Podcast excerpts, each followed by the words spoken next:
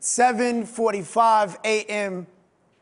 I open the doors to a building dedicated to building, yet only breaks me down. I march down hallways cleaned up after me every day by regular janitors, but I never had the decency to honor their names. Lockers left open like teenage boys' mouths when teenage girls wear clothes that covers their insecurities but exposes everything else.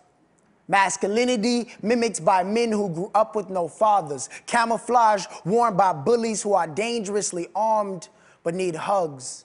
Teachers pay less than what it cost them to be here. Oceans of adolescents come here to receive lessons but never learn to swim.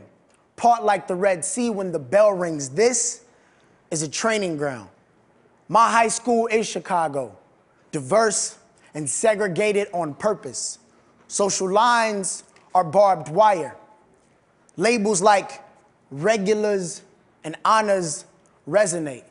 I am an honors, but go home with regular students who are soldiers in territory that owns them.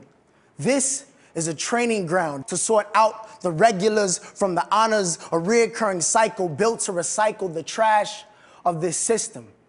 Trained at a young age to capitalize letters taught now that capitalism raises you, but you have to step on someone else to get there. This is a training ground where one group is taught to lead and the other is made to follow. No wonder so many of my people spit bars because the truth is hard to swallow. The need for degrees has left so many people frozen.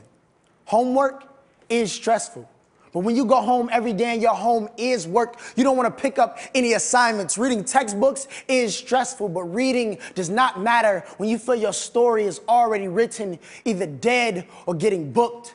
Taking tests is stressful. But bubbling in a Scantron does not stop bullets from bursting.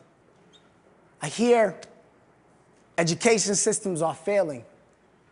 But I believe they're succeeding at what they're built to do to train you, to keep you on track, to track down an American dream that has failed so many of us all.